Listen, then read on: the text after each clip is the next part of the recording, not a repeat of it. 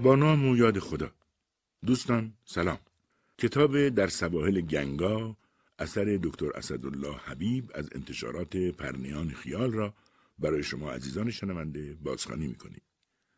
این کتاب که در واقع رمان مستندی است داستان زندگی ابوالمعانی میرزا عبدالقادر مشهور به بیدل دهلوی شاعر فارسی سرای سبک هندی است. او در سال 1054 هجری قمری در پتنه هندوستان به دنیا آمد و در سال 1133 هجری قمری در دهلی درگذشت. بیدل را در ایران شما قشر فریخته جامعه به خوبی می‌شناسید که کلیات آثارش به تصریح چند تن از استادان شعر و ادب بارها و به شکلهای گوناگون منتشر شده. تنظیم رادیویی زندگی نامه داستانی او که به قلم محمد باقر رضایی انجام گرفته با روایات این صدا بهروز رضوی تقدیم شما می شود. با اولین قسمت این بازخوانی همراه باشید. عبدالقادر در سایه درخت کهنسال کنار صفه مسجد با بیصبری چشم راه کاکایش نشسته بود. دو شاگرد کلان سالتر در گوشه بحث علمی را با خشونت و قهر ادامه می‌دادند و سخن به درشتگویی کشیده بود. یکیشان متوجه عبدالقادر شد که نشسته است و نمی رود. گفت همه رخصت شدند تو چرا نشسته ای؟ خانه نداری یا گپهای ما را گوش می‌کنی؟ از این گپها چیزی نمی‌فهمی. بخیز و برو. عبدالقادر گفت کاکایم حالا میآید یک جا می رویم. امویش میرزا قلندر ناگهان موزهایش را بر زمین کوبیده رسید. صورتش عرق کرده و چشمانش مانند همیشه سرخ بود. آهسته در کنار عبدالقادر نشست. پرسید در آخر را گرفتی؟ عبدالقادر سر تکان داد. بلی امروز قرآن ختم شد. میرزا قلندر دستی بر سر تراشیده برادرزاده کشید و با محبت گفت باریکلا. با آمدن میرزا قلندر صدای آن دو شاگرد بحث کننده هم بلندتر شد. به سوی یکدیگر دست تکان می‌دادند و هر آن صدایشان بلندتر می‌شد. میرزا قلندر گفت درس مدرسه که اینقدر غرور و کبر بدهد تعلیم شیطانی است. علمی که به انسانیت انسان نیفزاید چه کار میآید؟ نه این درس را نباید آموخت. نمی‌خواهم. برویم. دست برادرزاده را گرفت و هر دو شتاب کنان به راه افتادند.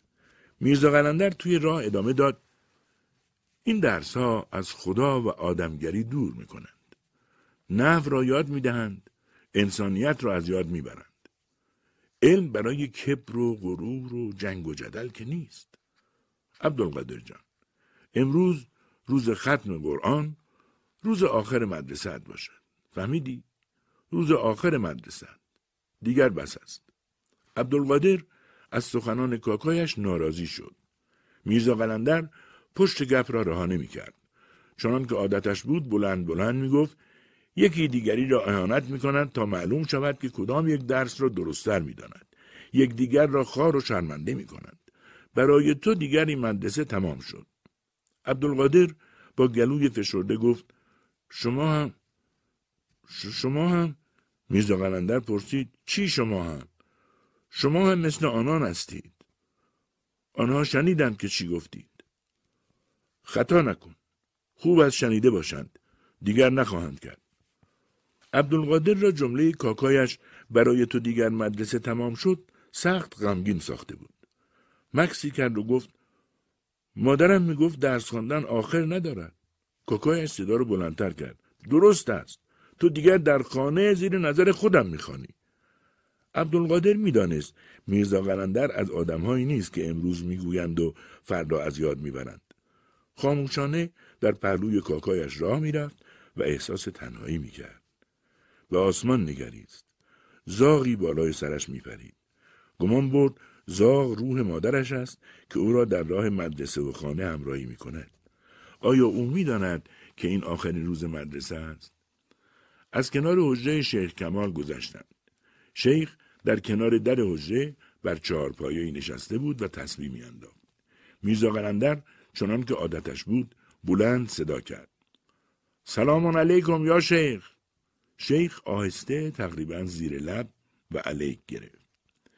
میرزا قلندر دویده جلو رفت. دستش را بوسید و بی مقدمه گفت درس مدرسه به هیچ دردی نمی‌خورد جناب دیگر این برادرزاده را نمی‌گذارم به مدرسه برود مریدی که در کنار شیخ نشسته بود گفت مادر این کودک تا زنده بود هر روز او را به مسجد می برد و می آورد میرزا تو گمانم خسته شده ای با این ببر و بیار هر روزه طفل میرزا سخنش را قطع کرد. نه چنان نیست. قرآن را ختم کرده است. حالا باید با ادبیات فارسی و کتابهای قدما آشنا شود و این کار از خودش هم ساخته است. هر گونه خط را خوانده می‌تواند. مبادی صرف و و عربی را هم کمابیش یاد گرفته است و شوق عجیبی به خواندن و یاد گرفتن دارد. هر گوشه دنیا مدرسه است و هر کسی که یک کلمه بیشتر می‌داند می‌تواند در یاد دادن همان کلمه معلم شود. او نباید از عشق حقیقت بینصیب بماند میرزا قلندر از بعضی علما و از خود شیخ کمال شنیده بود که علم دو گونه است یکی علمی که از مدرسه و کتابها یاد گرفته می شود و دیگر علمی که در اثر دقت در کنه موجودات و تأمل در خود و در پیرامون از درون خود شخص می جوشد. این علم دومی برای انسان مهمتر است. میرزا قلندر می‌خواست اینها را هم به مرید بگوید ترسید که حرفی اشتباهی خواهد گفت و شرمنده خواهد شد. بهتر دانست که بگذارد شیخ سخن بگوید. شیخ که تا آن وقت متوجه عبدالقادر نشده بود آهسته سرش را به سوی او گرداند و شگفت زده پرسید قرآن را ختم کرده است گفتید؟ جزاک الله. اکنون باید ده ساله باشد. میرزا قلندر گفت همینطور است همینطور است. شیخ گفت پس به نشست های ما هم می‌تواند اشتراک کند. همه گفتند انشاءالله انشاءالله. عبدالقادر دلش می‌خواست شیخ کاکایش را بگوید که مانع رفتن او به مدرسه نشود. اما دید گرما شیخ را خوابالود کرده است. میرزا قلندر سرانگشت دست راستش را بر زانوی شیخ دکه داده بوسید و به راه افتاد. عبدالقادر هم به دنبالش. از شیخ که دور شدند میرزا قلندر با خوشحالی گفت چه تصادف نیک! خانه و حجره شیخ کمال هر دو برای تو مدرسه شدند. عبدالقادر به آسمان نگریست دامن لاجوردی آسمان از آن زاغ پرفشان خالی بود. در غیاب آن زاغ سخت احساس تنهایی می‌کرد. از سخنان کاکایش هم چندان خوشش نمیآمد. او مرد نظامی بود و با شتاب راه می‌رفت. عادت داشت یک سخن را چند بار بگوید. قرآن را یادت دادند خانهشان آباد. یک دستمال و قند برایش میدم. خط فارسی را هم که خوانده می‌توانی. کتاب میآورم بخوان. مشکل داشتی کمک می‌کنم. همین اکنون آنها کشف المحجوب می‌خوانند. برو گوش کن.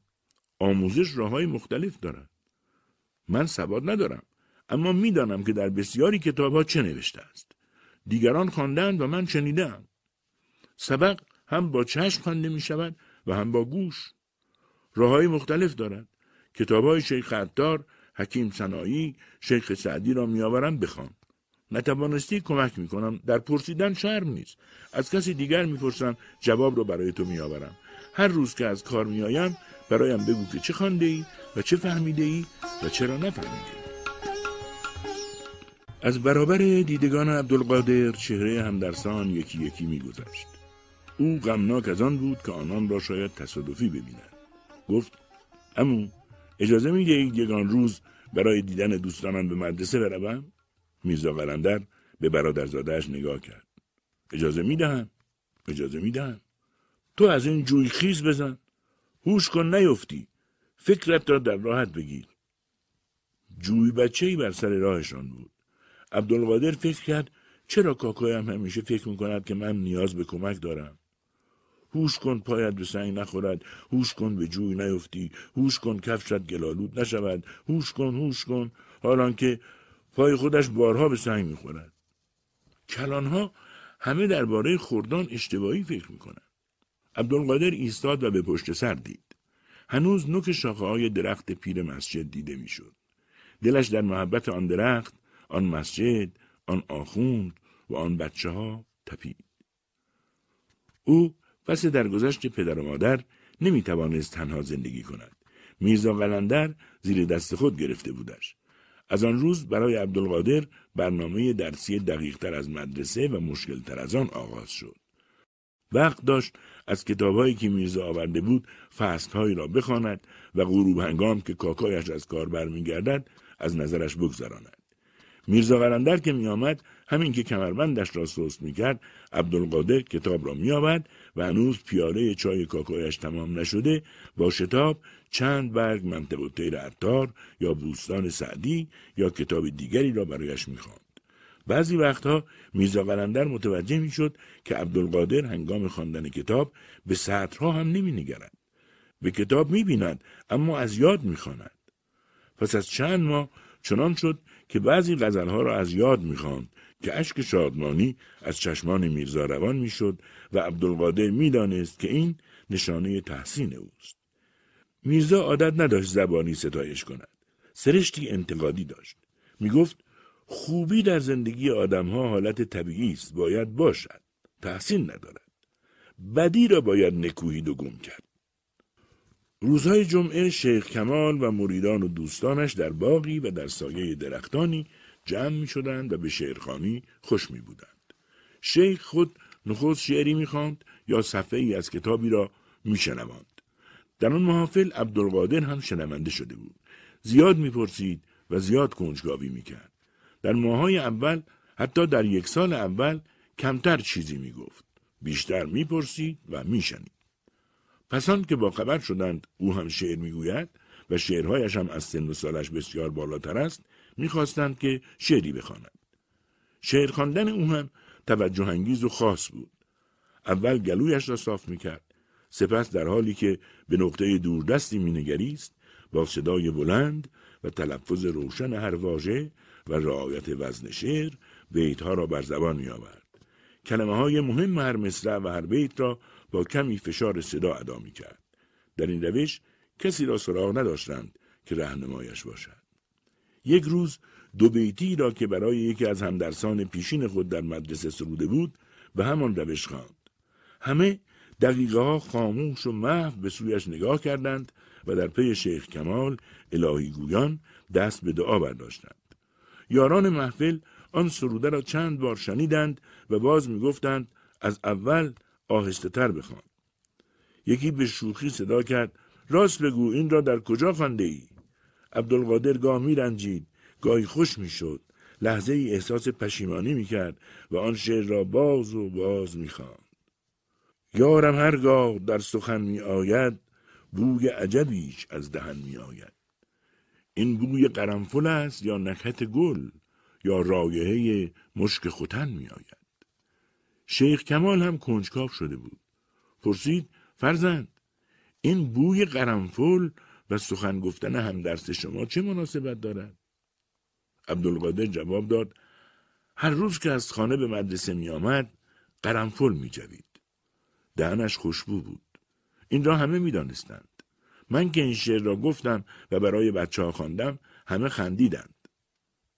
گفتند دروغ می‌گویی خودت این شعر را نگفته ای.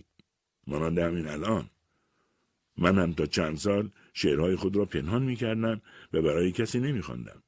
از ترس آنکه دروغگویم می پندارند. در این گفت عبدالقادر حتی گلویش فشرده شد. آخرین جمله را به سختی ادا کرد.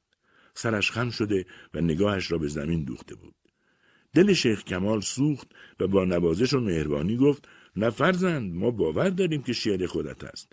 بعضی یاران مزاح کردند تو نباید برنجی ما تو را راستگوی و راستکار می‌شناسیم عبدالقادر باور نکرد که همه کسانی که در آن محفل بودند مانند شیخ میاندیشند.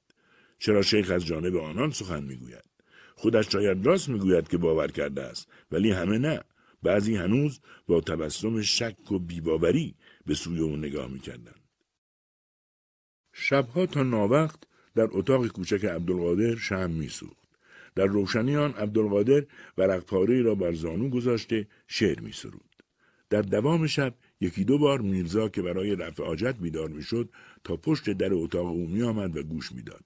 وقتی مطمئن می‌شد که او چیزی می نویسد برمیگشت و با شنیدن بانگ خروسان مطمئن می‌شد که عبدالقادر به خواب رفته است.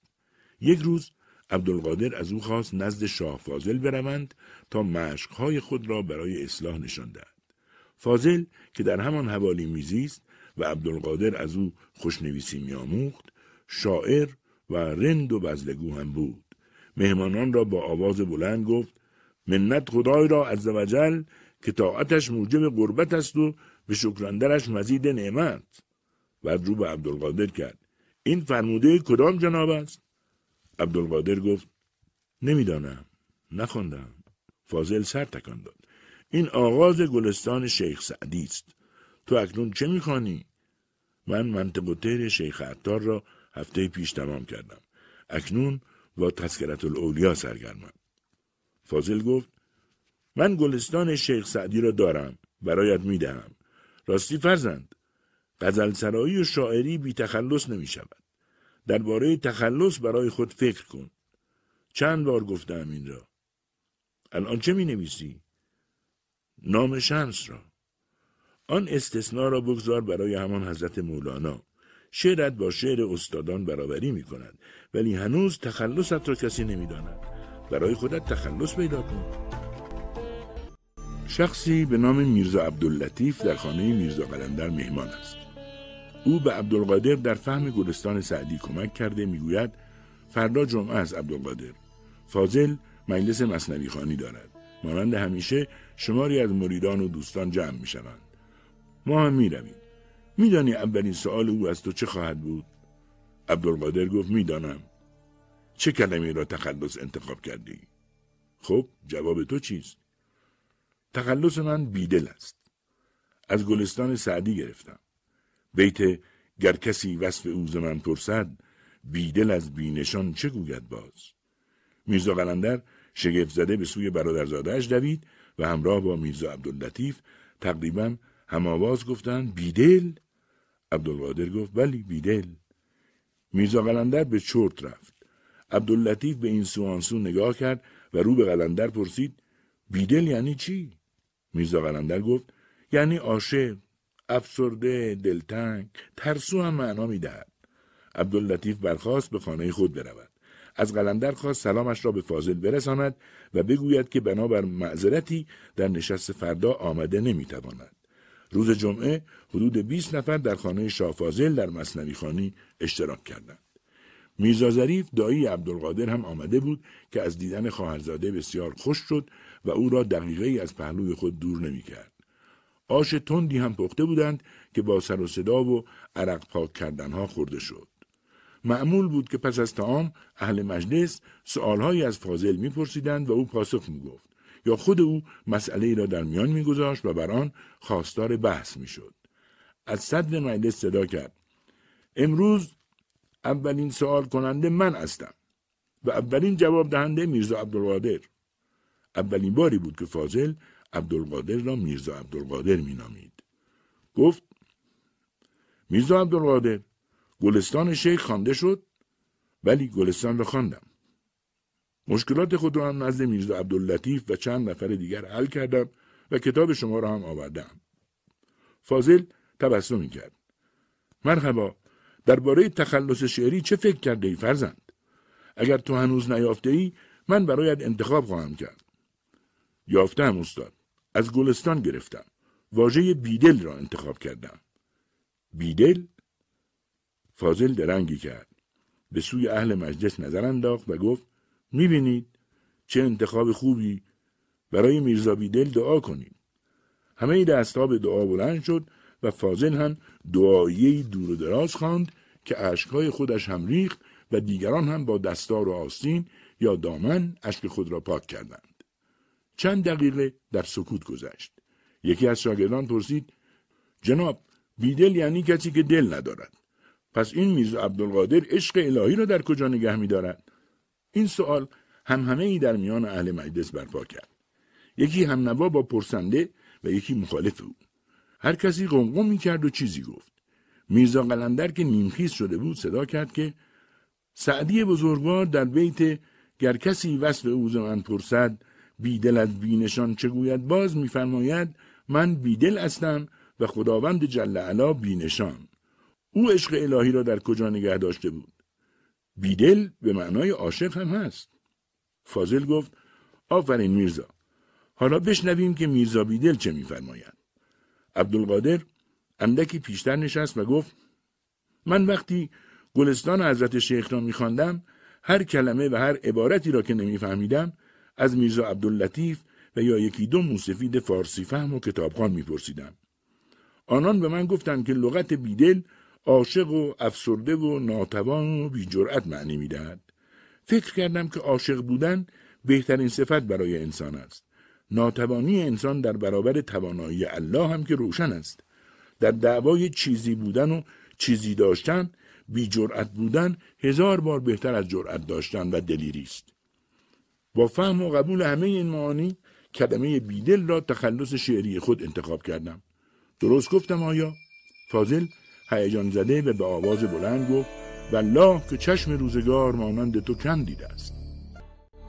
اواخر مجلس میرزا ظریف دایی عبدالقادر گفت کاش روز جمعه آینده جناب شاه فاضل لطفی بکنند که این اخلاصمند افتخار میزبانی شما و مریدان را داشته باشد.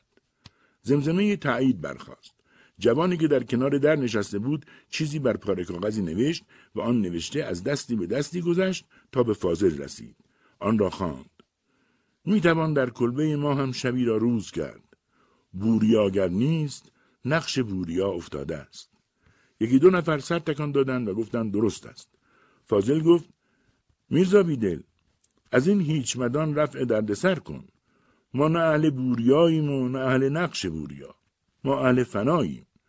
ما نیستیم و تنها او هست.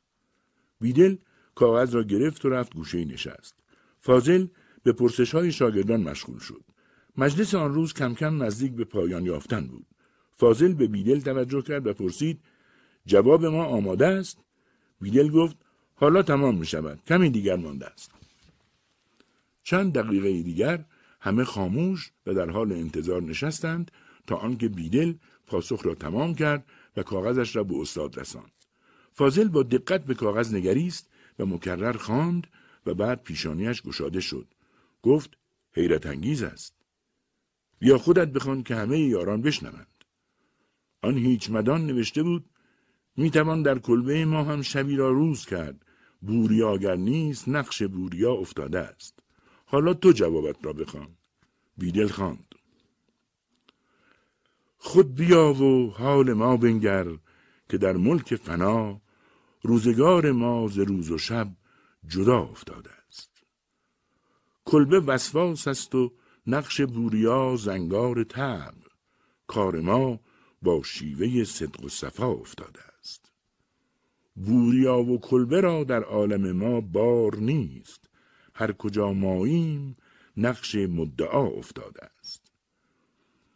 کلبه آتش زن نقوش بوریا را محو کن در بساط فقر تا بینی چه ها افتاده است. تا نخواهد سوخت از ما بر نخواهد داشت دست. نیستی ما را چو آتش در قفا افتاده است. همه در حیرانی سکوت کرده بودند. فاضل گفت شاباش میرزا بیدل کلمه ای که مناسب حال تو باشد ندارم. میرزا قلندر نیز گیت شده بود و از برادرزادهش دل نمی‌کند. فاضل یا الله گفت و برخاست. دیگران هم ایستادند. فاضل سر بیدل ده ساله را در میان دستای لاغرش گرفت و بوسید. شاگردان خداحافظی می‌کردند که میرزا قلندر گفت اگر دعوت میرزا ظریف برای جمعه آینده پذیرفته شود آن شاگرد جوان میرنجد. و اگر دعوت او را بپذیریم میرزا ظریف آزرده خواهد شد. بیایید جمعه آینده یاران این محفل مهمان من باشند و همه آنجا جمع شوند. فاضل گفت اگر همه یاران موافقند من مخالف نیستم.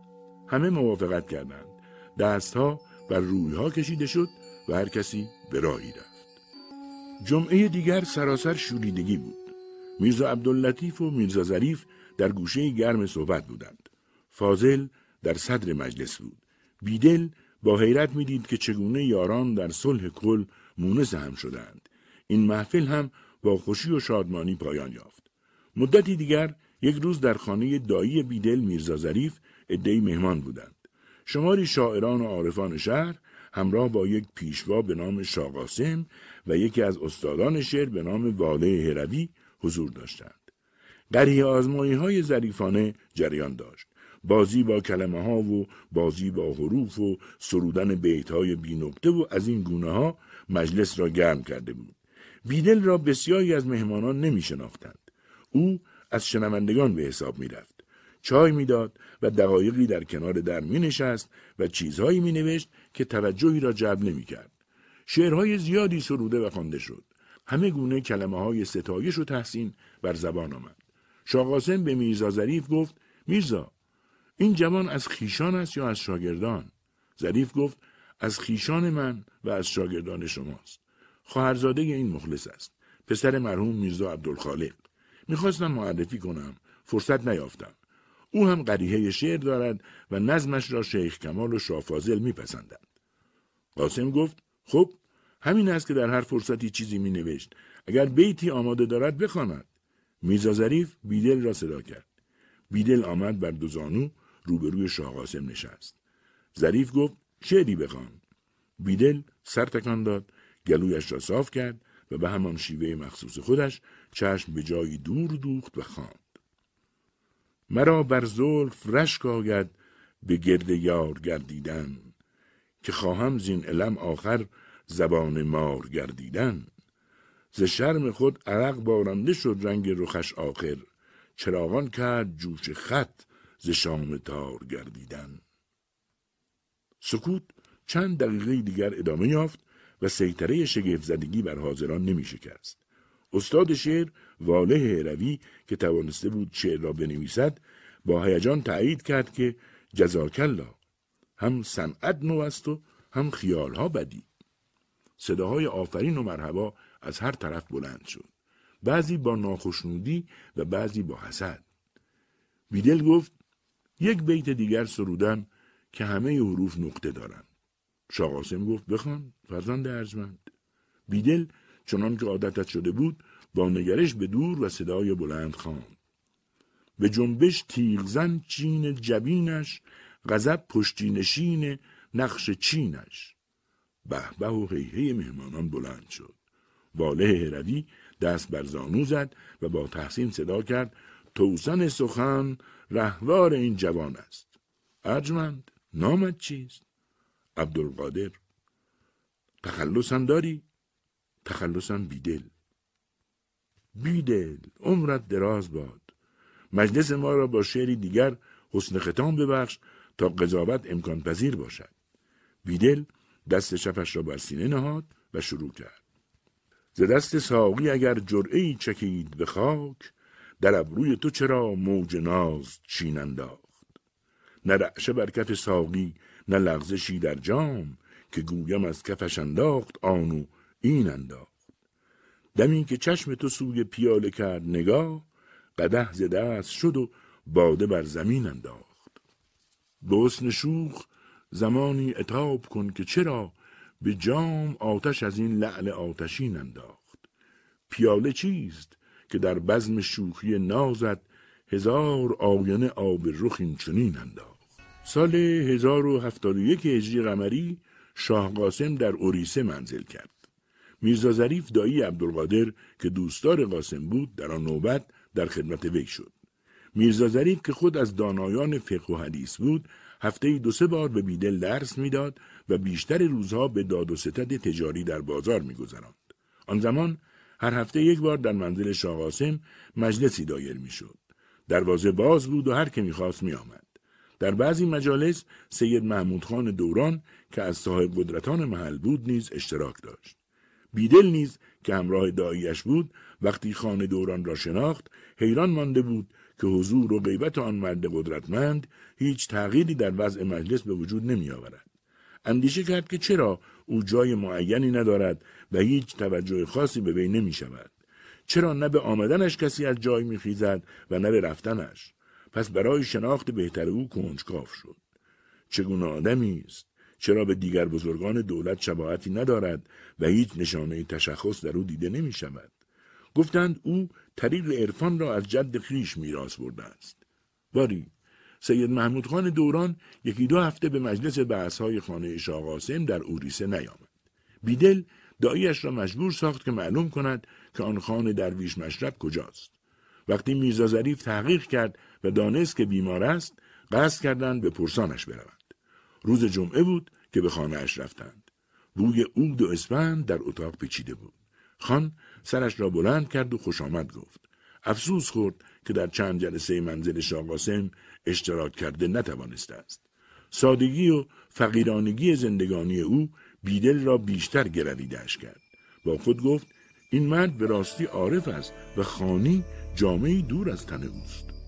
دایی چون خوشنودی بیدل را به خان دوران دید گفت عبدالقادر من تو را شناخته نمی‌توانم اکثر روزها با سر و پا به رهنها می نشینی که خوشم نمی آید و از دیگر سو به خان دوران دلبستگی یافته ای. از آنها تا این فرسخها فاصله است. بیدل گفت به دیده من خان دوران نیز از همان خانواده فقراست. من فقر را دوست دارم و با غرور و تکبر دشمنم.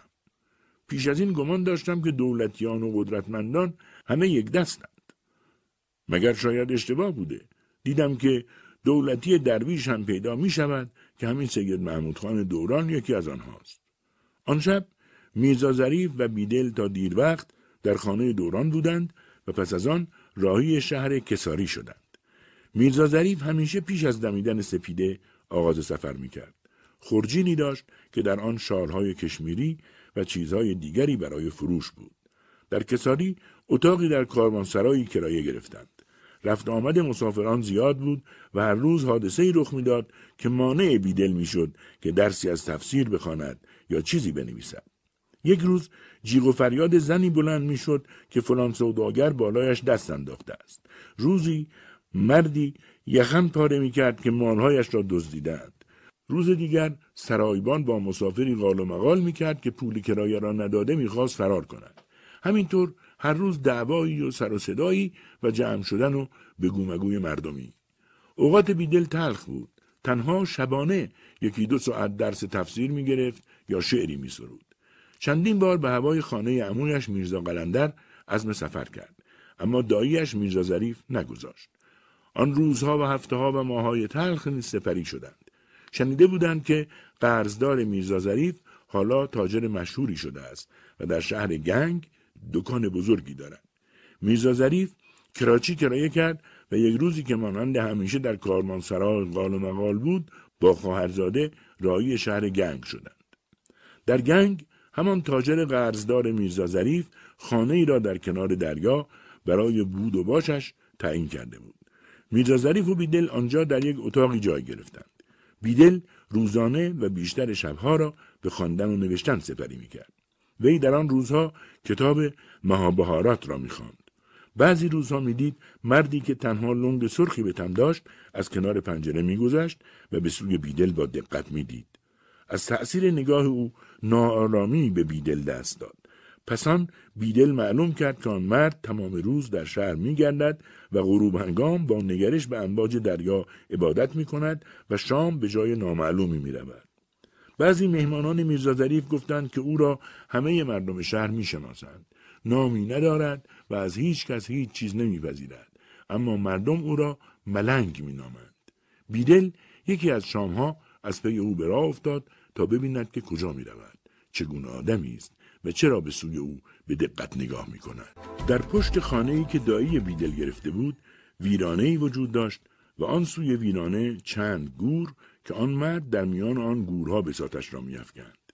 بیدل پا به پای او رفت و در چند قدمیش نشست. مرد چند ساعت سر به گریبان انداخت و خاموش بود. یک باره سر بلند کرد و چیزهایی به زبان هندی گفت و باز خاموش شد. آن گفته به گوش بیدل آشنا آمدند. شاید همان سخنان را همان روز در مهابهارات خوانده بود. وقتی ماهتاب تمام بالای سرشان نور شد، مرد باز ساعتی سر به گریبانش برد. بیدل شنیده بود که او هر آدم این شهر را به نام می‌شناسد اما نام او را کسی نمی‌داند. از آن کسانی است که در اصل آدمهای باسواد و کتاب خواندند اما با این زندگی غر کردند و از مردم رو گرداندند. بیدل در این فکرها بود که ناگاه مردی از راه رسید. شتابان و نفس سوخته. در کنار بیدل نشست و گفت من سوداگرم. دعوایی دارم. شنیدم که این ملنگ کاشف اسرار است و از بسیار رازهای پنهان آگاه. می‌خواهم از وی بپرسم که برنده هستم یا بازنده. بیدل گفت بپرسید. من هم اولین روز است که اینجا آمدم. چیزی درباره او نمی‌دانم. مرد بعضی خوردنی ها آورده بود که با حرفهای تملق آمیز نزد ملنگ گذاشت و بعد به زبان هندی مشکل خود را گفت. ملنگ یک باره آهی کشید و به سوی آسمان نگاه کرد. دستش را در زیر شالی که در کنارش افتاده بود برد و کبوتر سفیدی درآورد و بر سر خود گذاشت. کبوتر که در تابش ما چون پاره نقره معلوم می‌شد به این سوی آن سوی نظر انداخت و بالهایش را به هم زد و پرید. ملنگ به سوی که کبوتر رفته بود اشاره کرد و قردید او را چه کسی آب و نان می‌دهد مردم فرسخها راه می‌روند تا چیزی بخرند و چیزی بفروشند که سیر شوند نه که فربه شوند شکم حرسشان سیری ندارد. هرچه داشته بیشتر هرس بیشتر و هرچه هرس بیشتر داشته بیشتر. بروید گم شوید. همه یکی هستید. سکوت طولانی برقرار شد. مرد با امید یا ناامید به همان راهی که آمده بود رفت. بیدل نیز از آن گفته تکان خورده بود. فکر کرد که در آن گپها اشاره به دایی او میرزا ظریف نیز هست. با حالت شگفتی و ترس از جا برخاست و با برخواستن بیدل ملنگ مانند بیماران نالشی کرد و سرش را بر سنگی گذاشت بیدل با درون انباشته از غوغای مبهم به سوی خانه آمد داییش در پهلوی شمع لرزان و نیمه سوخته چشم به راهش بود و همزمان حسابات تجارتی خود را می نوشت. می دانست که بیدل الفتی به هم نشینی با درویشان و قلمدران پیدا کرده است. حتی روزی به شاه قاسم نیز این را گفته و ابراز نارضایتی کرده بود. اما قاسم با خونسردی گفته بود بگذارش. آن هم دنیای عاشقان است. همه راهها به خیمه لیلا می انجامد. از بیدل پرسید نزد ملنگ رفته بودی؟ بیدل گفت بلی و اندیشید پس دایی من میرزا ظریفم در راه خطا می رود. در سفرهای دور می‌خواهد شکم آزش را سیر کند. سیر کردن شکم خودش که اینقدر دوندگی نمی‌خواهد. شاید راه زندگی عمویم میرزا قلندر کم اشتباهتر باشد. نمی‌دانم. بیدل در اندیشه وضع دایی سه شب پی هم میرزا قلندر را در خواب دید که به دروازه‌ای در میآید و بی توجه به بیدل دروازه را پشت سرش میبندد. بیدل با درون آشفته و بیمناک این را به داییش قصه کرد. میرزا ظریف هم ناآرام شد. پس چاره کرد که برادرزاده را راهی خانه امویش کند. تصادفی خانواده رهسپار حوالی دهکده رانیساگر بودند. به خواهش میرزا ظریف بیدل را هم همراه بردند. بیدل در ساعتهای سفر کتاب می‌خواند و هنگام دمراستی شعر میسرود یا رخدادهایی را یادداشت می‌کرد. ده کیلومتر نرسیده به رانیساگر همسفران بیدل به سوی دیگر می‌رفتند. بیدل ناچار بود راه مانده تا منزل میرزا قلندر را پیاده برود. هنگام نماز صبح به رانیساگر رسید. سخت نیازمند دمراستی و خواب بود. می‌خواست در را باز کند که چشمش به قفل زنگ زده افتاد. دانست که امویش بسیار پیش از آنجا رفته است. در همان کنار در نشست و سرش را بر دیوار تکیه داد و خوابش برد. مدتی نگذشت که بیدل با صدای ضرب زنگ فروشنده دورگرد بیدار شد. برای یافتن نشانی جای بود و باش میرزا قلندر به سوی حجره شیخ کمال روان شد. به سختی میکوشید که بر بیدارخوابی و خستگی عمومی و درد پاها غالب شود. شیخ کمال با داخل شدن بیدل به حجره گفت عمرت دراز است. از دیشب ذکر خیر تو می‌کنیم. همین چند دقیقه پیشم از تو یاد شد. بیدل شیخ کمال را بسیار رنگ پریده و لاغر یافت. با مردی که معلوم شد از دوستانش است صحبت داشت. به آن مرد گفت همین است. میرزا بیدل ما همین است که آمد. بیدل از امویش پرسید. شیخ گفت کوچیده است به قریه دور. نشانی می‌دهم. می‌خواهی به دیدار کاکایت بروی؟ همینطور نیست؟ بیدل گفت بلی شیخ ادامه داد میدانی که دزدی و رهزنی و تاراج در راهها بی اندازه زیاد است. بیدل گفت من همین کتاب ها را دارم و همین شال را. دیگر چیزی ندارم. شیخ سر تکان داد. دزدان کار را آسان می سازند. اول می‌کشند و بعد جستجو می کنند. اگر چیزی یافتند بر می دارند و اگر نه به راه خود می روند. این برادر تمام آن حوالی را بلد است. می روی با او؟ بیدل آری گفت و قصه این سفر را در چهار عنصر خود چنین نوشت. سفر پیاده آغاز می یابد. هوا گرم و زمین از تشنگی بیتاب است. با هر گام خاک زیادی برمیخیزد. شدت گرما سخن را بر لبها خشکانده است. همسفر بیدل پا برهنه است و به تندی راه می رود. مشک کوچک آب نیز با خود گرفته است. اما آب نباید زود تمام شود. زیرا راه درازی در پیش دارند. پاهای بیدل آبله می کند. این نخستین پیاده روی دور اوست. همراهش کمی نمک روی آبله ها می ریزد و با آب پاهایش را می شوید. دستمال کمر خود را پاره می کند و بر پاهای وی می پیچد. اما درد کاهش نمی یابد. می گوید زمین پایت را گزید. زیرا کفش تو را از زمین دور کرده است. من از روز تولد همینطور پا برهنه بودم. با زمین آشتی کن. دوست شو. بعد او هم مهربان می شود. بیدل از سخنان او و وضع خود احساس شرمندگی می کند. لنگ لنگان و با نشستنها و برخواستنها به راه می افتد. راه پیچا پیچ است و انباشته از خاک نرم که پاهای آبلدار بیدل را می آزارد. در وسط بیابان فراخی می روند که هر سو بطه های خار مغیلان ایستادند. در کنار هر بطه چند موش صحرایی که بر دو پا ایستاده چیزی می جوند به راست و چپ نگاه می کنند و با نمودار شدن پرنده شکاری صداهایی می کشند و پنهان می شوند. همسفر بیدل درباره همه چیزها گپی و تبصره ای دارد. اگر این موشهای صحرایی با باز و شاهین آشتی نکردند با خود آشتی کردند. آدمها با خود هم آشتی نکردند. در نیمه را پیرمردی سوار بر مادیان سفیدی نزدیک می شود و با احترام سلام می دهد. جان محمدم همسایه میرزا قلندر به امر او دوستی را تا ساحل گنگ رساندم و اکنون اسب در اختیار شماست. هرچه بیدل پافشاری می کند که من جوانم چطور چون شما مرد سالمند را پیاده بسازم و خود سواره بروم پیرمرد نمیپذیرد بیدل ناچار سوار می شود و همراهش که پیاده گردی عادت سالهای سال اوست در رکابش می رود. به مقصد که می رسند همسفر بیدل باید برود. به سویی که خودش هم نمی داند. گام ها خودشان باید راه و منزل را تعیین کنند.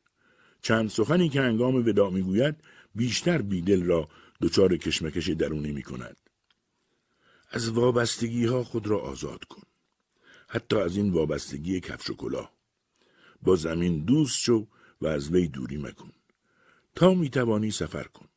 سفر روحت را نیرومند می سازد و بال خیالت را فراخ می گرداند و دستت را به توانایی های نهانی می رساند. پیرمرد اینها را که گفت به امان خدایی می گوید و راه می افتد. بیدل اسب او را پس می دهد و سپاسگزاری می کند. پیرمرد با اشاره انگشت دروازه خانه میرزا قلندر را نشان می‌دهد و می‌رود. در دوام ماها و حتی سالها بیدل گاه با میرزا قلندر بود و گاه با میرزا لطیف. اما دل برکندن و آزاد شدن از تعلق اسباب به صورت روزافزون وسوسهاش می‌کرد و شوق سفر در نهانش هر روز فروزانتر می‌شد. با خود میاندیشید بسیاری از آثار شاعران گذشته را خواندم. تفسیر قرآن حدیث، صرف و نحو عربی، فقه و بسیاری آثار عارفان مسلمان و کتاب مهابهارات را دو بار تمام کردم. غزل هم برابر به چند دیوان معاصران سرودم. این همه بر تعلقم افزوده رفت اما آرزوی آزاد شدن باقی است. آزاد شدن از دشمن و دوست. آزاد شدن حتی از تعلق کفش و کلاه. از وابستگی به بود و باش. سرانجام راه بیدل به دهلی انجامید. مهمان یکی از آشناها شد. او را یکی دو بار در منزل امویش دیده بود. مرد با فروش شربتهای دوایی زندگی می‌کرد. صحبت در خانه او که بوی دواهای مختلف داشت جالب شد. بیدل که علاقه عجیبی به دوا و دواسازی یافته بود خاصیت گیاهان را از او می‌پرسید و با دقت میشنید و یادداشت می‌کرد برای رفع تب آب شاتره خیلی موثر است برای دردسر هیچ چیز بهتر از صندل نیست در خانه مرد دوافروش دیگرانی هم آمدند تا با میرزا بیدل جوان که در بسا حلقه های شعر و عرفان از او بسیار یاد می‌شد آشنا شوند. درباره زندگی او پرسپال کردند. بیدل کوتاه کوتاه جواب می‌داد. شعرهایش را هم شنیدند. اما بیدل در یک جا نمی‌توانست دیری بپاید. از شهری به شهری و از دهی به دهی می‌رفت. سرانجام وارد اکبرآباد شد. جز کتاب و کاغذ چیزی همراه نداشت. از گرمی هوا و خستگی راه در سایه دیواری آرمیده بود هنوز آغاز خواب بود که بیدارش کردند. کیستی؟ از کجا آمده ای؟ از دهلی آمدم. فقیری از جمع فقرا. با ما بیا. با او چه کار دارند؟ مگر از دیگر مردم شهر چه فرق دارد که می‌گویند از کجا آمده ای؟ در راه به حرف میآیند و می‌گویند کامگارخان به آنها که گماشته های اویند دستور داده در شهر جستجو کنند و با دیدن آدم های غریب و قابل توجه به او خبر دهند تا اگر مشکلی دارند حل کند. بیدل همراهشان می رود و در راه می اندیشد با من چه خواهد گفت؟ به دروازه بزرگی می رسند. جایی کاروان سراگونه و اتاقهای زیاد پهلوی هم. زیر سایه درختی تختی نهاده شده که مرد خوشبوش و آراستهی بر آن نشسته. چنان می نماید که منتظر بیدل است. معدبانه گپ می‌زند. می‌گوید در این روزگار بسیاری اهل قلم و اندیشه شیوه زیست قلندرانه را برگزیدند. من می‌خواهم آنها را بیابم و چند روزی از صحبت ایشان فیضیاب شوم. بیدل می‌پرسد در ظاهر این فقیر چه چیز قابل توجه یافتند مرد می‌گوید کتابهای شما کتابهای همراه شما و می‌پرسد شما تاریخ نویس هستید شاعر هستید چه کاره هستید بیدل می‌گوید غمم دردم سرشکم نالم خون دلم داغم. نمی‌دانم عرض گم کردنم یا جوهر عشقم. کامگارخان تا این را میشنود بیدل را قسم می‌دهد که در یکی از اتاقهای آن خانه چند روزی بپاید و مهمان او باشد. بعد هر روز ملازمانش را میفرستد و بیدل را به مجلس خود دعوت می کند تا او را به مهمانان خاص خود معرفی کند. یکی از روزهای جمعه هم در بیرون خانه سراپرده رنگارنگ می‌زند زمین را با گلیم های کشمیری و تشک های مخملین فرش می کند و چند تن از شاعران اکبرآباد و بزرگان دانش و عرفان را نیز طلب می کند تا محفل شعر و ادب برگزار کنند. هر کس شعری می‌خواند و نکته ظریفی بیان می کند. بیدل هم که از خورد و نوش به بهانه بیماری خودداری کرده است با خانش چند غزل همه را به تحسین و تمجید وامی دارد. در پایان روز باد تندی برمیخیزد و غبار سیاهی به هوا بالا می شود. ناچار سراپرده و فرش و ظرف را جمع می کنند و در یکی از اتاقهای بزرگ خانه کامگارخان برای چای نوشی و ودا جمع می شوند. کامگارخان که تشنه سخن شنیدن است به همه خطاب می کند که تا حال بزم شعر بود. در یکی دو ساعت پایانی روز بزم نصر نویسی است. هر کسی درباره همین طوفان گرد و غبار امروز نصری بنویسد. برخی عذر می‌خواهند و بعضی دست به قلم می‌برند. بیدل هم در گوشهای به نوشتن مشغول می شود و زود پس از چند دقیقه مقالت ادبی زیبا و شاعرانه زیر عنوان سرمه اعتبار می نویسد و پیش روی کامگارخان می گذارد. او هم صدا می کند عزیزان توجه بفرمایید میرزا بیدل نوشته خود را می‌خواند بیدل مقالت را می‌خواند و در پایان مرحبا و جزاک الله تا چند دقیقه خاموش نمی شود. پس از آن روز توجه کامگارخان به بیدل چند برابر شد. هر روز یکی دو ساعتی با بیدل به صحبت میگذراند. از بسیاری غزلهای بیدل رونویس می‌گرفت و می‌گفت میرزا بیدل شما مرا مسهور خود ساخته اید. دنیای مرا غنا و رنگ و رونق دیگری داده اید. بسیار چیزها از شما آموختم. پس از چند ماه بیدل کمابیش با اکثر شاعران نامدار شهر اکبرآباد آشنا شده بود. اما کامگارخان می گفت هنوز چند شاعر بزرگ اکبرآباد را بیدل ندیده است و نمی‌شناسد. روزی باید با آن شاعران نیز آشنا شود. آن شاعران ماهی یک بار در منزل یکی از نوابان که گوشه شده بود مشاعره می داشتند. برای اشتراک در یکی از مشاعره ها دعوتی با مهر خود نواب به بیدل نیز رسید. بیدل چند غزل با خود گرفت و او را به دستور کامگارخان بسیار با شکوه روانه کردند.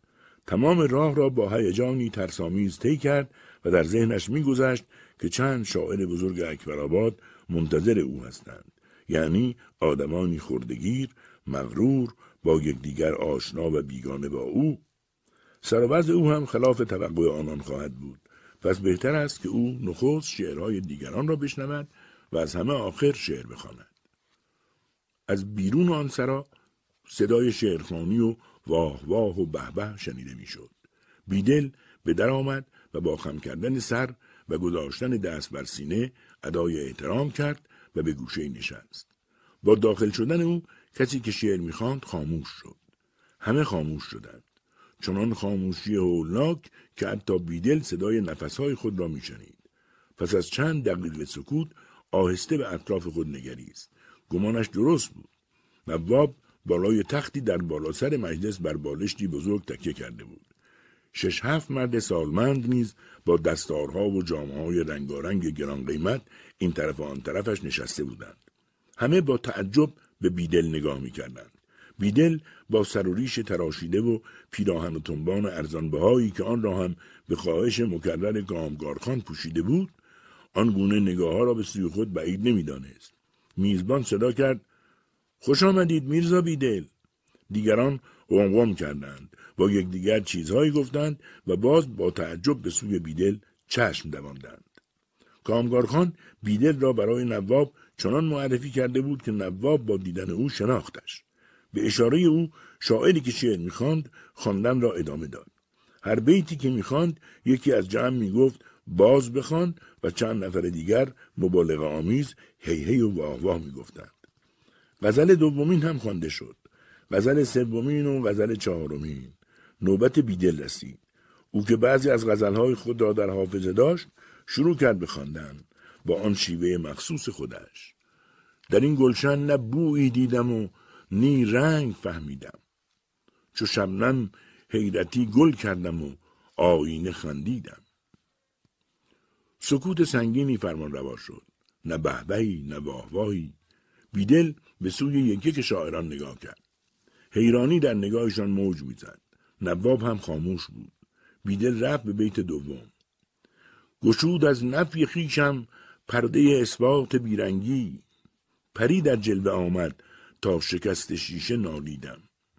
یکی که بزرگسالتر از دیگران بود رو به نواب کرد. اگر اجازه باشد پیشنهاد می‌کنم که غزل از سر خوانده شود. بیدل از لحن آمرانه آن مرد پی برد که او در این جمع از عزت و احترام برخوردار است. پس از سر شروع کرد. همین که بیت مطلع را خواند آن مرد صدا کرد شاعر ارجمند چرا شعر خود را نادرست می‌خوانید؟ ببینید شعر باید چنین باشد. در این گلچن نه رنگی دیدم و نی بوی فهمیدم. نه اینکه در این گلچن نبویی دیدم و نی رنگ فهمیدم. آخر این مانند آفتاب روشن است که رنگ دیده می شود بوی دیده نمی شود. چندین صدای تایید بلند شد. اکنون درست شد. مرحبا اکنون درست شد. باز آن شاعر بزرگ گفت چرا شما نه بوی دیدن می‌خوانید بیدل گفت زیرا همینطور است. من نه بوی دیدم گفتم و همان را می‌خوانم. حالا مصرع دوم را بشنوید. چو شبنم حیرتی گل کردم و آینه خندیدم و رفت به خواندن بیت دوم. گشود از نفی خیشم پرده اثبات بیرنگی. پری در جلوه آمد تا شکست شیشه نالیدم. یکی دیگر گفت من می‌فهمم روشن است بخوان. یکی دیگر گفت این از آن غزلهای طرز جدید است که با افسوس بسیار رواج یافتند نواب گفت بخوانید میرزا دل تا ببینیم دیگر چه گفته اید. خوش من آمد. آینه خندیدم، شیشه نالیدم، بیدل خواند خموشی در فضای دل صفا می پرورد بیدل. گباری داشت گفتگو نفس در خیش دزدیدم. صدایی بلند شد. واه واه این تیر راست به هدف خورد. دیگری گفت این چوب بر فرق ما خورد. باز غمغم کردند و چیزهایی به دیگر گفتند. بیدل برخاست و تعظیم کرد و از خانه بیرون شد. چنان با شتاب که نواب فرصت نیافت مانع او شود. یکی کاغذی به رساند که بر آن بیتی نوشته بود. چه خطا در خط استاد ازل دید آیا که به اصلاح سر و ریش نیاز افتاده است. بیدل هم فوری بر کاغذ نوشت مختصر کن به تقافل حوث جنگ و جدل. مد سررشته تحقیق دراز افتاده است و آن را به رساننده پس داد. بیدل در اکبرآباد چند ماه دیگر اینجا و آنجا میگذراند. با آدمهای گوناگون آشنا می شود و تماشاگر رسوم و رواج های رنگارنگ است. باز هفته ها سفر در بیابان های بی آب و علف از دهکده به دهکده ادامه مییابد. گاه گرسنه و گاهی سیر. ناگهان درویشی به نام شاه کابلی را می‌بیند که یک زمان در یکی از سفرها شیفته قناعت او شده بود. اما نامش را نمی‌دانست و گمش کرده بود. همون که گفته بود از ما با ماست آنچه گوییم با همچو تویی دگر چه گوییم. آن دیدار کوتاه انگیزه سیر و سفر و غزل سرایی شبانه روزی بیدل شده بود. باورمند شده بود که همه جا همراه اوست. گو که دیده نمی‌شد و پنهان بود. بیدل چشمانش را که پیچ پایش را هم دیگر به مشکل دیده می‌توانست به سختی باز کرد و گم کردهش را شناخت. خودش را کابلی بود. این دیدار ناگهانی چنان بیدل را سراسیمه کرد که نمی‌دانست چه بگوید. از درد گذشته بنالد یا از خوشنودی اکنون سپاس بگذارد. دلش می‌خواست عمر باقی مانده را در خدمت آن درویش بگذراند اما میترسید آن مرد کمگپ قبولش نکند. در همین سوداها نیم ساعتی در میانه بازار به سوی او هم نگاه کردند و بیدل که به سختی چشمانش را باز کرده بود سرانجام پلکایش به هم آمد و آنی بیخود شد. تا چشم باز کرد جای درویش دوباره خالی بود و بیدل باز او را گم کرد. باز جستجو باز غزل پشت غزل سرودن و در جایی آرام نگرفتن. دوباره به هر شهر و دیهی که گمان می‌برد سراغی از آن مرد خواهد یافت سر زد اما او را نیافت. درد جستن و نیافتن روزافزون شد. دیگر باورمند شده بود که آن درویش همه جا همراه اوست اما دیده نمی شود و پنهان است. بر قلمش آمد که آنچه من گم کردم نایافتن گم کردم و سرود بر آن سرم که ز دامن برون کشم پارا به جیب آبله ریزم غبار صحرا را. اثر گم است به گرد کساد این بازار همان به ناله فروشید درد دلها را. زبان درد دل آسان نمی‌توان فهمید شکستند به صد رنگ شیشه ما را. فضای خلوت دل جلوگاه غیری نیست شکافتیم به نام تو این معما را. به غیر عکس ندانم دگر چه خواهی دید اگر در آگه نبینی جمال یکتا را. به فقر تکیه زدی بگذر از تملق خلق. به مرگ ریشه دواندی دراز کن پارا شاکابلی رفته رفته رمزی از حقیقت مطلق می شود بیدل مانند پاره آهنی در حوزه جاذبه مغناطیسی او قرار می‌گیرد که خودش هم نمی‌تواند نامی برای آن رابطه بیابد. رابطه ای که تا اعماق هستی بیدل ریشه دوانده بود و به مرور زمان فراگیرتر می‌شد. دیگر دل بیدل از کتاب کنده شده بود و غزلهای پرسوز و گداز میسرود. مدتی میگذشت که بر تخت امپراتوری هندوستان اورنگزیب عالمگیر تکیه زده بود و هی شورش خاموش میساخت و قیام سرکوب می‌کرد. هیچ گوشه از جنگ در امان نبود و بیدل در آن گیرودار هر جا که می‌رفت سخن قتل عام و جور و تاراج میشنید. کودکان یتیم و زنان بیوه شده و خانه های سوخته می‌دید. بسا عارفان راه قلندری را گرفته بودند و این هم گونه ای از پرخاش و احتجاج بود.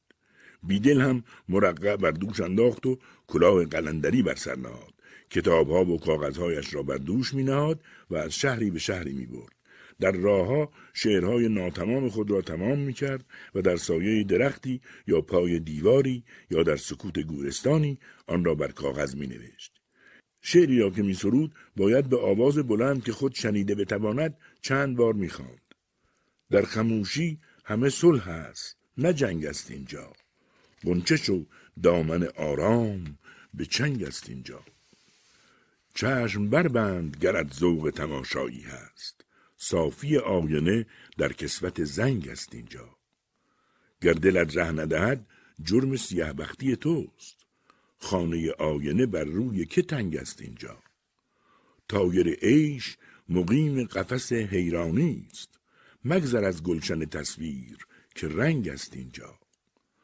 در ره عشق ز دل فکر سلامت غلط است. گر همه سنگ بود شیشه به چنگ است اینجا. چرخ پیمانه به دور افکن یک جام تویی است. مستی ما و تو آواز ترنگ است اینجا. شوق دل همسفر قافله بیهوشی است. قدم راهروان گردش رنگ است اینجا. از ستم دیدگی طالع ما هیچ مپرس. آنچه پیچ تو نگاه است خدنگ است اینجا. طرف دیده خونبار نگردی زنهار. اشک چون آینه شد کام نهنگ است اینجا. دو جهان ساغر تکلیف ز خود رفتن ماست. دل هر کس به تبد قافیه تنگ است اینجا. منزل عیش به وحشت کده امکان نیست. چمن از سایه گل پشت پلنگ است اینجا. وحشت آن است که ناآمده از خود بروم ورنه تا عزم شتاب است درنگ است اینجا. بیدل خبر داشت که در کدام کوچه ها و کدام روزها چند شاعر شهر جمع می شوند و شعرخانی می کنند. گاهی به آن خانه ها می رفت و شعر خود را می خواند. گاهی از آنجاها به چنان کجبحثی ها برمیخورد که بهتر می‌دانست با آن مردمان خودخواه و کوتاه نظر و بیشتر حسود روبرو نشود. آنها می‌گفتند چرا چنان پیچیده بیان می کند؟ چرا نگفته از شم می سوزد و گفته از شم می خندد؟ می گفتند شما دیده اید که کسی آینه کاشته باشد؟ پس چرا گفته اید آینه می کارم؟ نال درو کردن هم اختراع عجیبی است مبارکتان باشد. بیدل به آنها می گفت آخر این دنیای شعر است دنیای تخیل است دنیای کنایه ها مجازها و استعاره هاست چرا باید با واقعیت زندگی جاری مطابق باشد و به کار خود مشغول می شد. روزی در آفتاب سوزان مرقعش را زیر پا انداخته بود و قصیده ای را به پایان می رساند که چند زن دورش را گرفتند. از او خواستند که یا برود بر بالین بیمارشان دعایی بخواند یا تعویزی بنویسد. بیدل نمی توانست از سرایش قصیده دل بکند. گفت ساعتی صبر کنید این کارم را به پایان برسانم. اما زنان مویه کردند و بیدل که در عالم قصیده خود فرو رفته بود و مصرعها و بیتها در ذهنش زنجیره میبستند ناچار برخاست مرقع را بر دوش افکند و گفت برویم. بسیار دور نرفتند. در یک کوچه که بوی سرگین می‌داد و چند گاو در آن سرگردان بودند به یک خانه بی دروازه داخل شدند. زنی در خواب تبالود فرو رفته بود. بیدل بر چهارپایه نشست. به زمین چشم دوخت و دعاهای مکرر خواند و از درون دل تندرستی آن بیمار را از خدا خواست. در همین حال پسرک جوانی وارد شد. چند جای رویش سیاه بود و بوی آهن و زغال بر جامعش نشسته. گفت خدا شما را فرستاده است که برای مادرم دعا بخوانید. من شما را دیدم و می‌شناسم. در چارسو در دکان آهنگری شاگردی می‌کنم. در بین صحبت دختری پیچیده به ساری سرخ کمرنگ هم آمد و چیزهایی در ظرفهای کوچک آورد. پسر جوان گفت ما بانو میرزا بیدل را شناختی؟ همان شاعر معروف. نگاه ماهبانو آهسته به سوی بیدل خرامید. تبسمی کرد بیدل در سیمای او غرور فقر را دید. خوشش آمد. به یاد آورد که در پهلوی آهنگری دکان کوچک دارو فروشی است. یک پول کوچک در جیب پیراهن خود یافت و به پسر که نامش خیرالدین بود داد تا برود از دکان دارو فروشی عرق شاتره بخرد.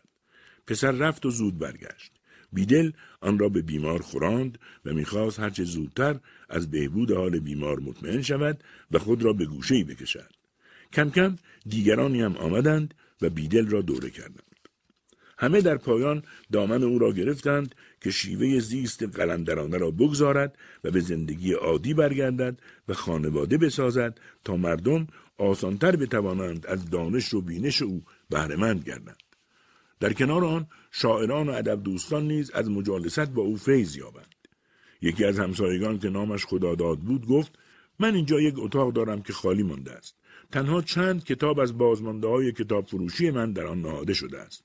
آن اتاق را تا هر زمان که اینجا بمانید در اختیار شما می‌گذارم. بیدل در آن دقیقه ها خاموشانه میاندیشید. خوب شدن حال بیمار آن اتاقی که بر رفهایش چند کتاب زیر روپوشی از گرد گذاشته شده بود و فقر خانواده خیرالدین همه او را به ترک زندگی درویشانه و تشکیل خانه و خانواده و فضیلت آن بر دورگردی فرا میخواندند. صبح آن روز خداداد در سینی مسی چای با شیر جوشانده آورد. بیدل را شادگونه صدا کرد و از حال خوش مادر خیرالدین گفت. بعد شیر و چای را با صدای ریزش بلند در پیاله بیدل ریخت و گفت من عاشق شعر هستم. بیدل دست خود را بر سینه زده گفت این فقیر هم عاشق کسی است که عاشق شعر باشد. دست هم را فشردند. خداداد که روزگاری دوا و کتاب میفروخت دکانش سوخته و ورشکسته شده و حالا به نعلبندی مشغول بود. بیدل کتابهای او را یک یک از نظر گذراند و با لطهی که در دست داشت گردگیری کرد. یکی از کتابها را ورق زد و به خداداد گفت این نسخه خطی شعرهای ظهوری را خانده ای؟ خداداد گفت من کتاب فروش هستم نه کتاب خان. بیدل لبخندی زد. اینها را باید بخوانم. باید بخوانم. اینک دلیلی برای ماندن پیدا شد. چند کتاب دیگر را نیز برداشت و گردگیری کرد. آرام گفت فسوس الحکم را می جستم و نمی آفتم. اما باور داشتم که جوینده یابنده است. کتاب دیگری برداشت خاکش را تکاند بیت آغازین ساقینامه ظهوری را خواند. سنا می کنم ایزد پاک را سریاده تارم تاک را و گفت هی هی چه آغازی کتاب دیگری برداشت او اوپانیشاد می‌گویند که این کتاب را داراشکو به فارسی کرده است در همین هنگام زن بیمار که سرش را با دستمال بسته بود و پسرش خیرالدین بازویش را گرفته بود در کفشکن نمودار شد و بیدل دید که شکر گذاری و دعا می کند. خواستند تنبانی برای بیدل تهیه کنند اما او رو به خداداد کرد و گفت تو غم کاغذ مرا بخور بیجامه می شود بی کاغذ نمی شود خداداد رفت و ساعتی نگذشت که با بسته بزرگی کاغذ چند قلم و چند دوات سیاه برگشت و هنوز به خانه در نیامده گفت اگر می دانستید که اینقدر زود میسر می شود چیز مهمتر از خدا می خواستید. بیدل گفت در این صورت هم کاغذ می خواستم نه چیزی دیگر. همان دم چند ورق کاغذ را بر زانویش گذاشت و شروع به نوشتن کرد. بر ابروان نازکش گره افتاد. قامتش کمی خمید و دستش بر روی کاغذ می شتافت. پس از چند دقیقه ورق سیاه شده به گوشه گذاشته می شد. ورق یکم، ورق دوم، سوم، خداداد خاموش بود و شگفت زده می نگریست. درباره نان شب پرسید اما پاسخی از بیدل نشنید. کوزه آبی آورد و با جام مسی در گوشه خانه گذاشت و رفت.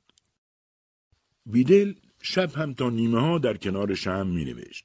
در پیرامون بسترش کاغذ فراوانی پهن شده بود. چند روز همان گونه گذشت. تنها گاهی هنگام وضوع در بیرون اتاقش دیده می‌شد. در آن چند روز پرید رنگتر شد. ریش و موی سرش هم دراز شد. خداداد میکوشید مزاحمش نشود. فقط برایش غذا می آورد و می‌رفت. از پشت دروازه اتاق صدای او را میشنید و مانند جادو زدگان بر دیوار تکیه می‌زد و می نشست و گوش فرا می‌داد. صدای ویدل گوش نشین و سنگین بود. واجه ها را دانه دانه مانند مرواریدهای تابناک ادا می کرد و در شعرهایی که می‌خواند عشق و حیرت موج می‌زد.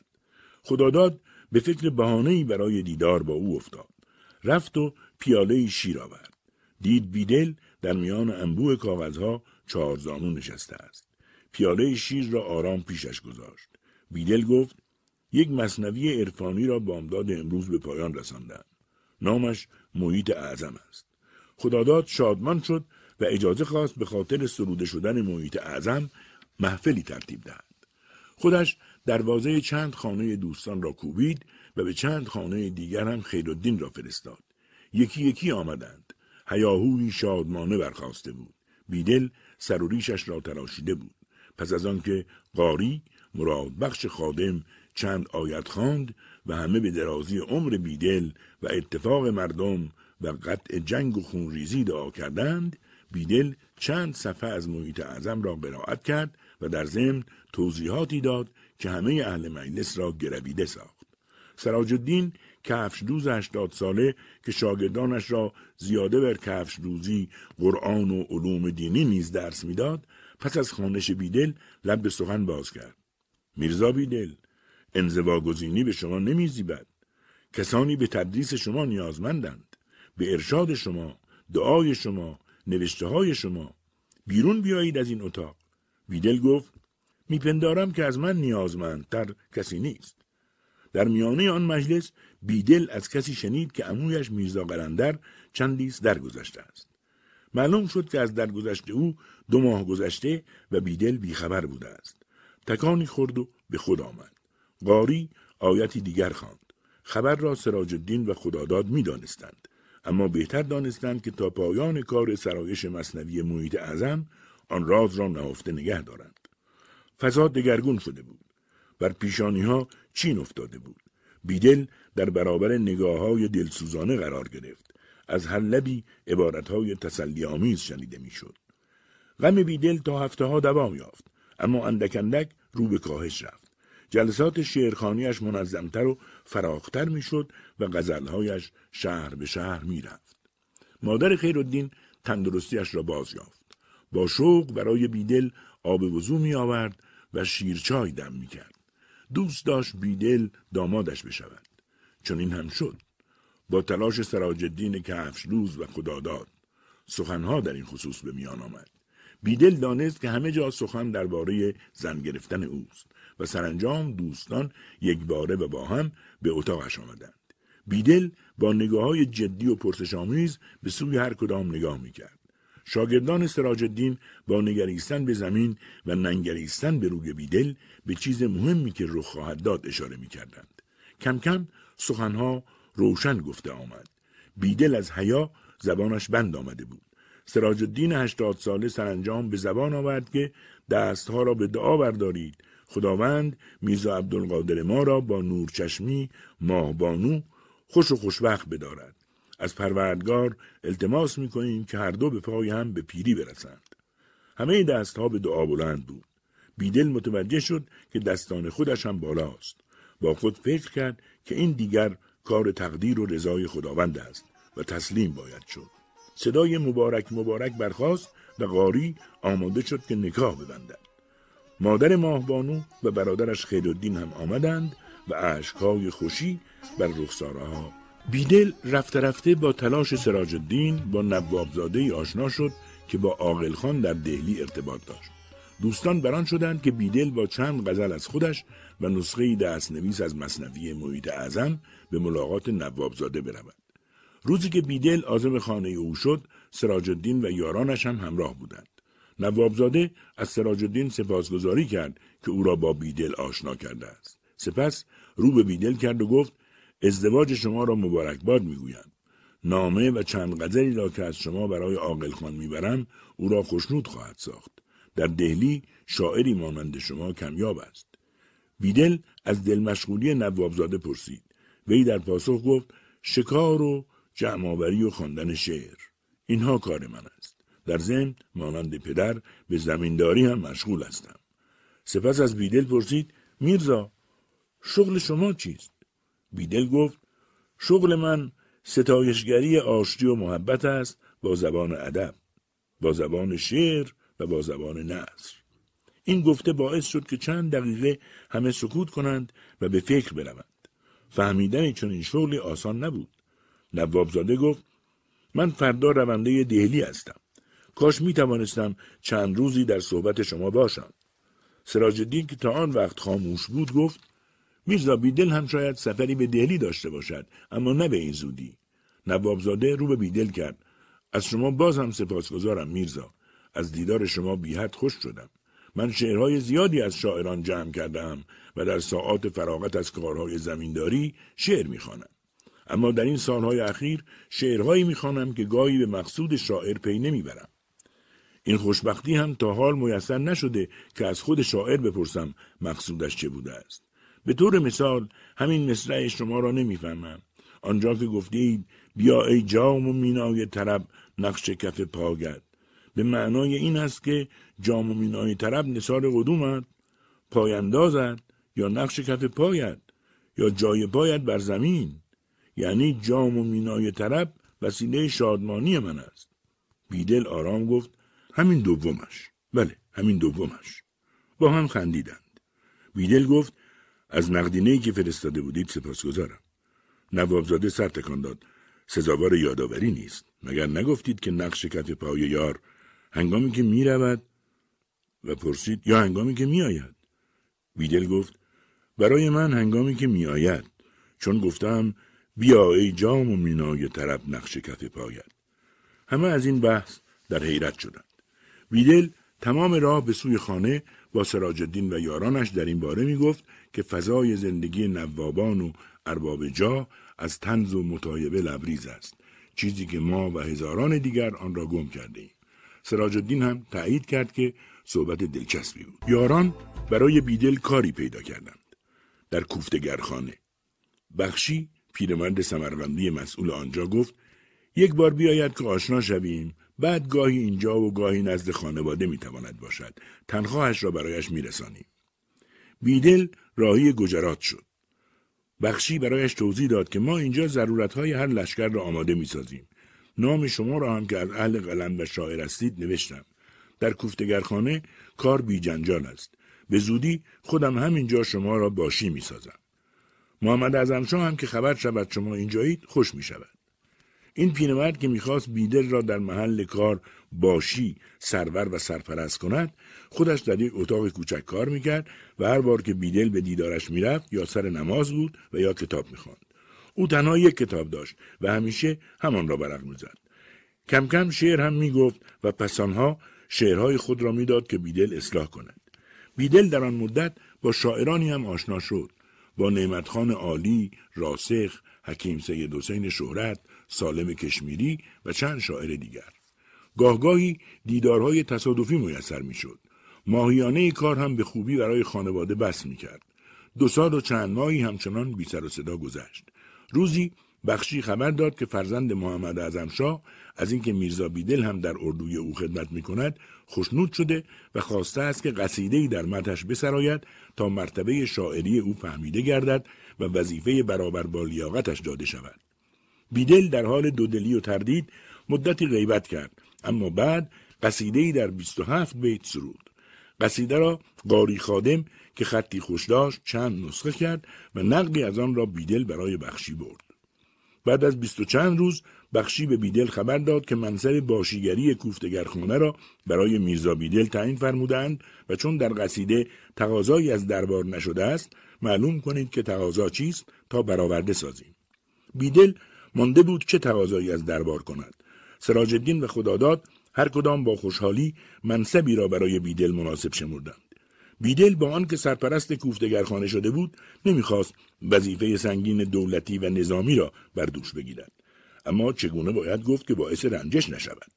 چند روزی در اندیشه گذشت و سرانجام بهتر دانست نامه‌ای بنویسد و در آن نامه بگوید که بنابر ضعف تن و ناتوانی اجرای کارهای مهم برای وی دشوار است و نوشت برایش همین بس است که سرخیل دعاگویان باشد نامه نوشته شد و نقلی از آن را در میان دیگر نامه ها گذاشت و اصل را به نشانی بخشی فرستاد تا برساند. پس از چند ماه اطرافیان بیدل متوجه شدند که دیگر نه او پی تنخواه می رود و نه کسی تنخواه می آورد. دل نمی کردند که این موضوع را با او در میان گذارند. با این همه بیدل جواب خود را آماده داشت. هر چیز آغاز و انجام دارد. ملازمت من هم شاید به انجام رسیده است. در زمانه ای که اهل سواد و قلم در کشمکش قدرت ها جایگاه و پایگاه می جستند و از حیله های راه یافتن به دربار شاهزادهی، نوابی و خانی کوتاهی نمی کردند، بهتر بود که بیدل درباره ارتباط کوتاه مدتش با دربار محمد اعظمشاه چیزی به کسی نگوید. هر روز در هر خبری از هر جایی که می آمد شکایت ناامنی بود. هر روز یک جایی می سوخت و از کنار کهزاری، راهی، چاهی چند جسد یافته می شد. بعضی ثروتمندان زندانی می شدند و پس از دادن رشوت رها می شدند. یگان خانه را مردان مسلح ناشناس غارت می کردند. علت همه این رخدادها روشن نبود یا برای مردم عادی روشن نبود. بیدل می گفت این دولتداران در آشتی خامند و در جنگ پخته و باور داشت که مردم چه فرماندهان و چه فرمانبران بسیاری چیزها را نادرست می‌فهمند و بنابراین نادرست عمل می کنند. خودش روزها و شبها سرگرم نوشتن بود. به برادرزنش خیرالدین هم نوشتن و خواندن زبان فارسی میآموخت. گاهی درباره زندگی در دهلی فکر می‌کرد.